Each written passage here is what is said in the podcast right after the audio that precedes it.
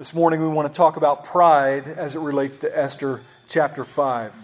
So let's pray together and then we'll begin reading Esther chapter 5. Father, we thank you for our time together this morning. We thank you for the timelessness of your word, for the timelessness of the truths that it includes. We pray that as we reflect on Haman and his overwhelming sense of pride that we see in this chapter, that you would convict us. Help us to see where we have become prideful and help us to be repentant and humble as it relates to walking with you and also with other people. Help us to recognize our tendencies toward destructive pride in our life. Would you give us the grace to recognize this about ourselves today? And we ask it in the name of Jesus. Amen. So, by the end of our time together, by the end of our chapter this morning, I want you to see how Haman's pride sets himself up for a really major fall. Uh, you probably know the story by this point. Haman has an incredible fall, and it happens really, really quick. We're going to get to that next week. But his fall is so swift and so destructive that it takes down his entire family and his entire legacy, and it is preceded by this enormous pride that we see in chapter 5. I also want to help you um, see if there's unhealthy pride in your life, for you to diagnose that and to be able to self assess and see if there is a prideful heart within you. And not only that, but to contrast the pride of Haman with the humility and the grace of Esther. It's a really fantastic chapter. Let's read it together. Chapter 5, verse 1. It should be on the screen for you if you don't have a Bible. But it says, the passage says, On the third day, Esther put on her royal robes and stood in the inner court of the king's palace in front of the king's quarters while the king was sitting on his royal throne inside the throne room, opposite the entrance to the palace. And when the king saw Queen Esther standing in the court, she won favor in his sight. And he held out to Esther the golden scepter that was in his hand. And then Esther approached and touched the tip of the scepter. And the king said to her, What is it, Queen Esther? What is your request? It shall be given you, even to the half of my kingdom. And Esther said, If it pleases the king, let the king and Haman come today to a feast that I have prepared for the king. Then the king said, Bring Haman quickly, so that we may do as Esther has asked. So the king and Haman came to the feast that Esther had prepared. And as they were drinking wine after the feast, the king said to Esther, What is your wish? It shall be granted you. And what is your request? Even to the half of my kingdom, it shall be fulfilled. When Esther answered, My wish and my request is if I have found favor in the sight of the king, and if it please the king to grant my wish and fulfill my request, let the king and Haman come to the feast that I will prepare for them, and tomorrow I will do as the king has said.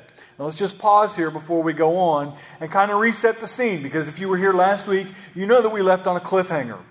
You know that Esther chapter 4 was all about this devastating announcement that Haman was going to execute all the Jews in the Middle East.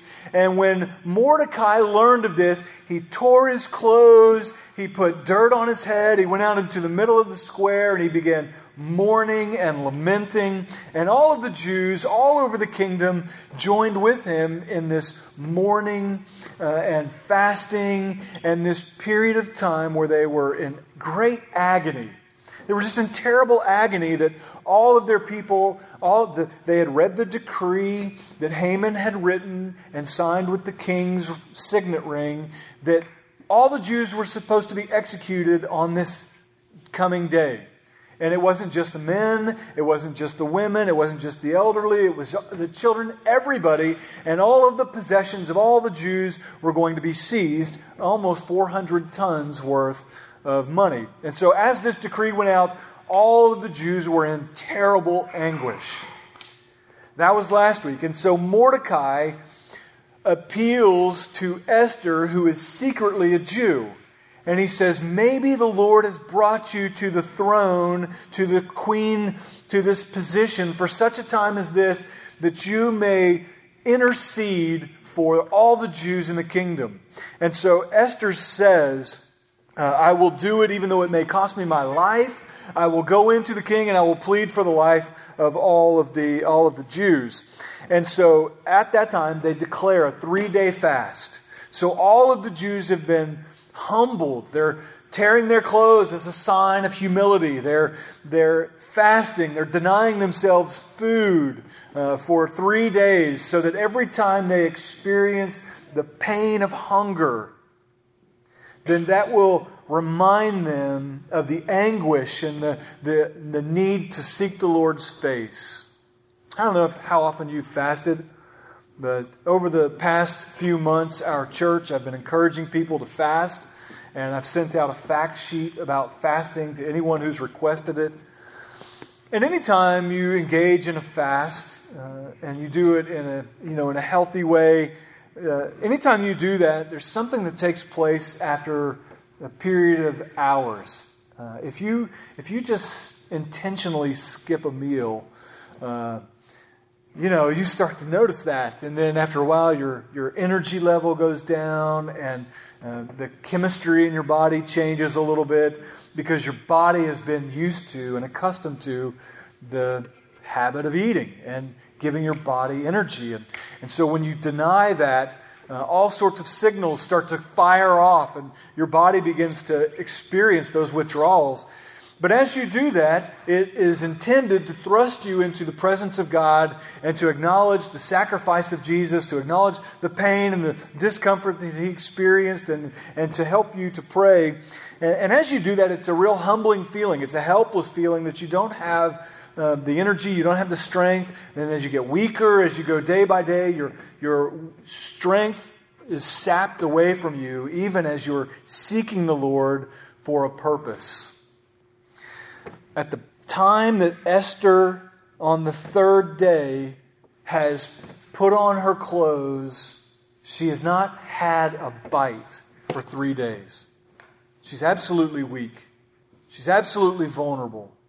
She has all the pressure of not just her family, not just her cousin Mordecai, but all the children of the entire Jewish race are riding on her shoulders as she comes into this place at the beginning of chapter 5. She puts on these robes, these royal robes, uh, and stands in the inner court, and this is a moment of life and death. Because according to the Persian custom, if the king didn't invite you into his presence, then you would be immediately executed. And so Esther, in weakness and humility, places herself with the entire um, Jewish race riding on her shoulders. And the king gives grace. The king gives grace. We're going to touch on a little bit more of Esther's humility but I wanted you to have some insight into that as we contrast it with this next section of Esther chapter 5. Because I want you to see the pride of Haman in verses 9 through 14. And in a few minutes, I'm going to pause the recording and I'm going to ask you some ways that pride manifests itself in your own life. We're just going to turn this time into a, a little small group, uh, and I'm just going to get some feedback. And then I'll continue the recording and we'll go on with it. But I want you to begin to think about how pride manifests itself in your life in destructive ways. So let's read verse 9. In verse 9, Haman went out that day joyful and glad of heart because he'd been invited to the banquet. He'd had this feast with the king and the queen, and there was another feast the next day between the king and the queen and Haman. So he was joyful and glad of heart. But when Haman saw Mordecai in the king's gate, that he neither rose nor trembled before him, he was filled with wrath against Mordecai. Now you remember, Haman was elevated. He was in the king's service, and the king had declared that if anybody sees Haman, he should bow down and pay him honor. And the beginning of this genocidal plot was Mordecai refused to bow. He refused to bow down. He refused to honor Haman in any way whatsoever. And so that began this uh, wrathful, rageful um, situation that the Jews find themselves in because of Mordecai and Haman. And so Mordecai, even in the midst of the decree, can you imagine the pressure? He just bow. Just bow down. If you just bow to him, maybe he'll rescind the decree or change the decree. But even after the decree, even after three days of fasting and mourning, Mordecai has the opportunity to humble himself, doesn't he? He could bow down right here. He could have, he could have acknowledged Haman's authority. Even in spite of his wickedness, all he, he just had to clench his teeth, get on his face, and bow down and give him honor.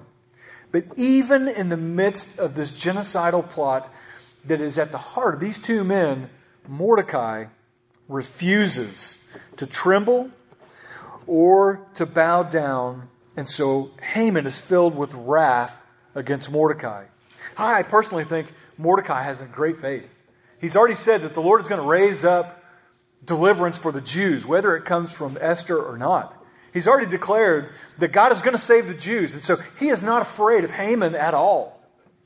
And it shows here because Haman wanted Mordecai's humility and he wanted his um, he wanted to have him bow before him. Verse 10 Nevertheless, Haman restrained himself. Right? He met eyes with Mordecai, and everybody's bowing but one guy. And so Haman restrained himself and went home. And even though, in the midst of good news, the banquet with the king and queen that he just had, and the banquet of the king and queen that he's going to have tomorrow, Haman called together all of his friends and his wife Zeresh. In verse 11, Haman recounted to them the splendor of his riches, the number of his sons, all the promotions with which the king had honored him, and how he had advanced him above all the officials and the servants of the king. How would you like to be a part of this dinner party, right? Have you ever been invited to a party for the honor of the person who invited you and and then for them to tap the glass and everybody uh, is attention and they begin to read the list of all their accomplishments and all their possessions and all the great things that is, has been bestowed on them. What a wonderful party, right? This is a, such an event that everybody is basking in the glory of this arrogant, prideful man. This is his dinner party before his wife and before all of his friends and his family. And Haman recounted to them, verse 11, all these things and how he had advanced in all those things. Verse 12 Then Haman said, Even Queen Esther, let no one but me come with the king to the feast that she had prepared. And tomorrow also I am invited by her together with the king. Yet all of this is worth nothing to me, so long as I see Mordecai the Jew sitting at the king's gate. Then his wife Zeresh and all of his friends said to him, Let a gallows 50 cubits high be made. By the way, that's about 70 feet or more. It's not a small thing, this gallows that he is about to make.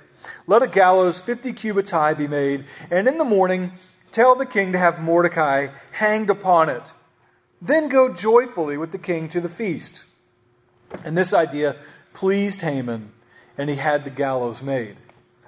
I'm not sure what kind of construction force he had available in the afternoon, but they construct this thing overnight, this 70 foot gallows that they're going to hang Mordecai off of. It is ready in the morning, as you'll see in the next chapter. So think about he's got a wife and all of his friends. He is in a banquet hall, a crowd bigger than this, maybe triple this, and they're all listening to him in his pride and in his arrogance, describing all these things. It's easy to recognize the pride in Haman's life. It's a whole lot harder to recognize it in our own lives because pride is one of those insidious qualities that if you are prideful, you rarely know it. So let's look at Haman's pride and see if it signals any indication of pride in our own lives. What prideful signals do you see in Haman's life in this passage? You can see right away that in verse 9a, pride takes pleasure in favorable circumstances. Pride takes extreme pleasure in pleasant, comfortable circumstances.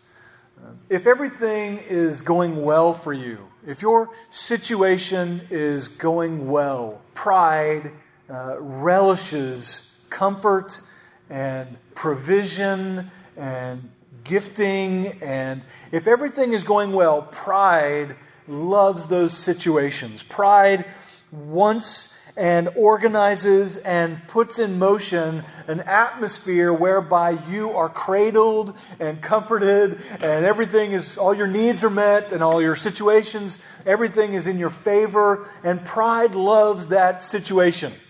Pride loves a position where you are most secure, when you are most stable, when all of the outward circumstances are met in your life. Pride loves favorable circumstances. I'm in a small group of men, and, and every week for about a year now, we read a chapter of Scripture a day, and we come together on a Thursday and we read that chapter, uh, the seven days of, of Scripture reading. And for the past few weeks, we've been in the book of Job. And you're familiar with the book of Job. This guy has uh, everything he needs, and there's this heavenly conversation uh, between the angels and God and Satan, and Satan says, Of course he loves you. Everything's great for the guy. Everything is perfect. He's got all the he's got all the, the money, he's got everything in his favor, everything's going well. And the Lord says, Well, take everything away from him, and you're going to find that Job is a faithful guy. And sure enough, everything is taken from Job, and, and in this situation, he never curses God. He never is, is uh, shaking his fist at God at the removal of favorable circumstances. Pride loves favorable circumstances but despises humble circumstances. Second thing I want you to see about pride is that it triggers wrath when you aren't treated the way you think you should be treated. Have you ever had a false expectation? Right? Haman walks out and he expects everybody just to instantly hit the ground and pay him homage. I don't know if you have that expectation when you walk into a room that, that people are going to, you know, greet you and clap for you or be polite to you or friendly or acknowledge you. Or sometimes we project uh, out of our own understanding expectations that other people may just not be aware of. And when they don't meet those expectations, something inside of us begins to boil. We get, get, become angry or frustrated or wrathful when unmet expectations creep up in our life. I don't know if that uh, is true of you, but pride triggers anger when you aren't treated the way you think you should be treated. It is a subtle way of saying, I deserve better, and you're not treating me well. And something inside of us uh, bristles at the thought that someone isn't giving me the honor that is due to me. And we can often become demanding about it, and we can be forceful in our demands for honor and for attention and for respect and for the things that we think that we rightfully deserve. Pride triggers wrath when you aren't treated that way.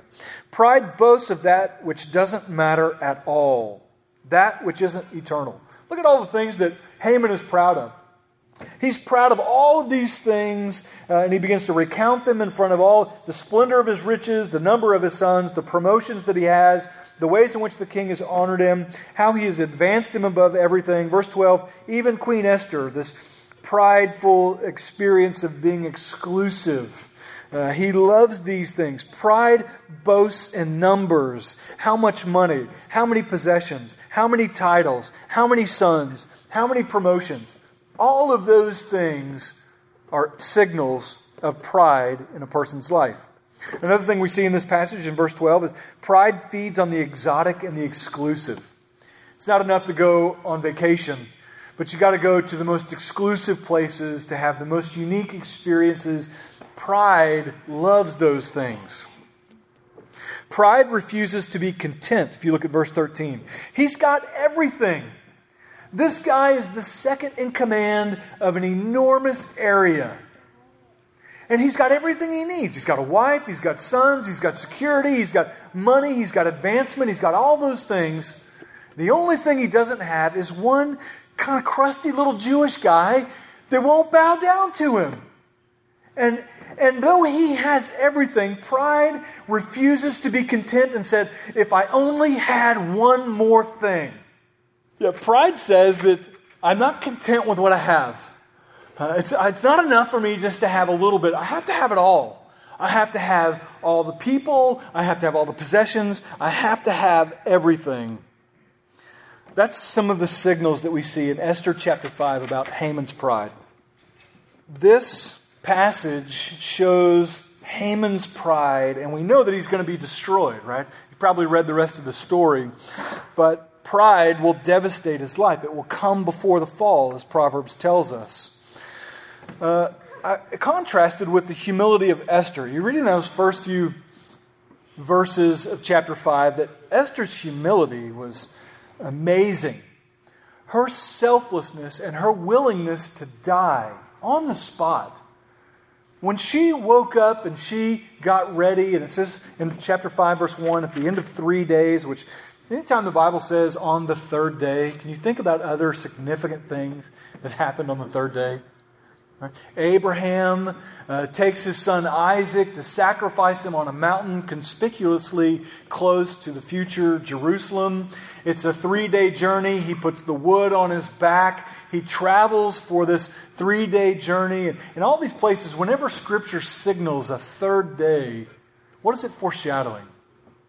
It's foreshadowing this cross event, it's foreshadowing the resurrection of Jesus Christ. Esther's humility shines on this third day in weakness and vulnerability and her readiness to die. The Bible really values humility. It values humility. God values humility in your life. Um, you think about Moses versus Pharaoh. Moses had this enormous battle with Pharaoh. Moses is 80, and Pharaoh is prideful and won't let the people of Israel go, and it just becomes this immense battle. But we know something about Moses in Numbers 12:3, one of my favorite verses in all of the Bible, that Moses was a humble man, a very humble man, more humble than anyone else on the face of the earth. Why did God choose to use Moses? He was humble. He understood who he was before the king. You think about Deuteronomy 8, where God describes why he humbled Israel so that they would learn that man does not live by bread alone, so that they would learn that God provides for them when their shoes don't wear out or their clothes don't wear out, that they would, should be in humble dependence on Him. In all these ways, when God works humility into your life, it is for His max glory, for your dependence on Him, and for your relational intimacy with Him.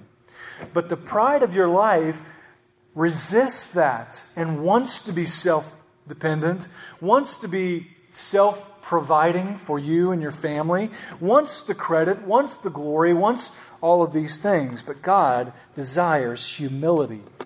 Second Chronicles 7:14 says, "If my people who are called by my name shall humble themselves and pray and seek my face and turn from their wicked ways, then I will hear from heaven and will forgive their sin and heal their land." Think about Matthew 18. Jesus said, Whoever humbles himself is the greatest in the kingdom of heaven. Jesus' birth, which we celebrate at this time of year, it came in humility, didn't it? It came in a sense of vulnerability, with not with pomp and circumstance and, and, and all those things, but in a lowly manger. And the, how many of you have placed your children in a, a, a, feed trough? Anybody? Anybody do that? No, nobody does this. It's, it's this humility that God would bring about the salvation of the world in such a humble, meek way. He desires humility. So, in conclusion, what should we do? In conclusion, what should we do? The first thing is humble yourself and repent of pride. Humble yourselves and repent of pride. If there's a way in which you have felt prideful or detected pride in your own life, acknowledging that before God and saying, God, this is, this is pride in my life and I recognize it. Maybe before today you didn't see it, or maybe you've seen it all along. And this is kind of one of those moments where you realize that pride comes before the fall, but humility comes before honor. Let me just plead with you as a pastor to rid your life of that stubborn, unapologetic, willful, prideful, ambitious, need to be the center of attention or to be celebrated. Humble yourselves and repent of pride. Matthew 23 says, Whoever exalts himself will be humbled, and whoever humbles himself will be exalted. James 4 6 says, He gives more grace. Therefore, it says, God opposes the proud, but gives grace to the humble. James 4.10 says, Humble yourselves before the Lord, and he will exalt you. 1 Peter 5 6, humble yourselves under the mighty hand of God, so that at the proper time he may exalt you. First thing, humble yourselves. Repent of pride. Try to stamp it out in any way possible. Let it be a regular part of your confession, not just to God, but to other people. I, apologize. It was prideful of me to say this. It's prideful of me to do that. And just start to name it. Sin dies as you drag it into the light. But the longer you hide it and keep it under uh, darkness, it will continue to grow. The second thing is looking to Jesus and looking to his intentional humility. As you grow deeper in your relationship with Jesus, your intimacy with him, you will experience a humility as you follow him. Why? Because Philippians 2 describes the path that Jesus took as the path of humility. The path of humility. It says he humbled himself, he became a man, he became obedient, he became even obedient to death on a cross. And because of that, God elevated him to the highest place, that at the name of Jesus, every knee should bow. You know, the closer you get to Jesus, the more you will reflect his humble character, a, a character of humility and servanthood. Though being God himself, he became the least. And so, if you are following Christ, one sign of your maturing faith is increasing humility and decreasing self. You remember the great line of John the Baptist when they came to him and said, Who are you? And uh, what, what's becoming of your kingdom? And then and what's becoming of your ministry? And then his disciples say, Look, everybody's going to Jesus. And John's like, Good. He must increase and I must decrease.